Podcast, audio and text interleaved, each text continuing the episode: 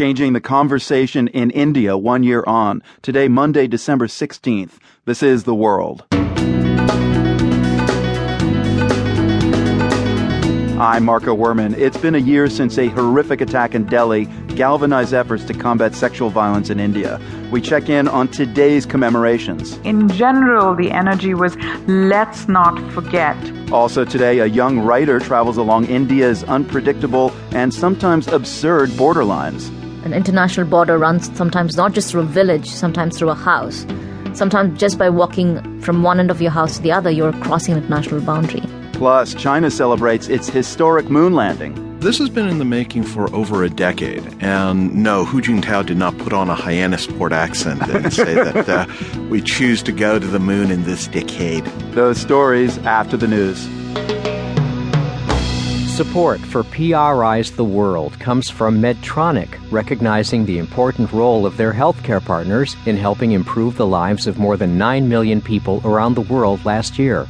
Learn more at medtronic.com.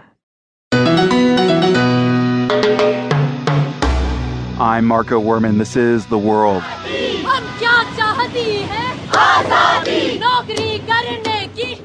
Prayer services, rallies, and candlelight vigils were held today in India, all in remembrance of a young woman whose brutal gang rape and beating a year ago today shocked the nation and the world.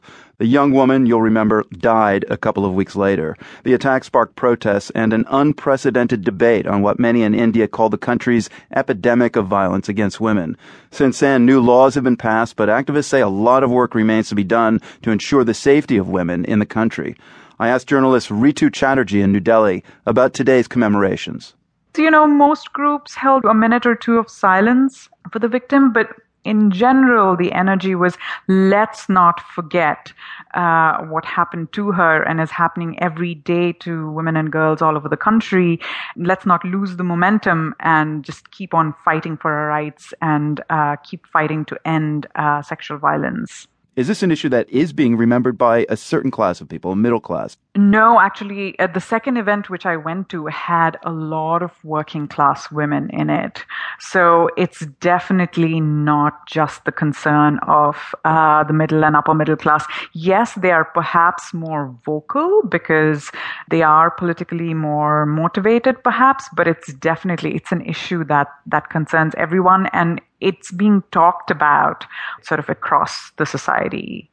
What are the main themes, Ritu, you keep hearing from people at these rallies? Most people that I talk to and at these rallies uh, acknowledge and accept how much has happened in the past year in, in terms of positive changes. So, um, uh, I spoke to a lawyer uh, here in, in one of the vigils, and she's very, very well known for her work uh, on human rights and especially on issues of violence against women. And she sums up the whole issue really well. Her name is Vrinda Grover.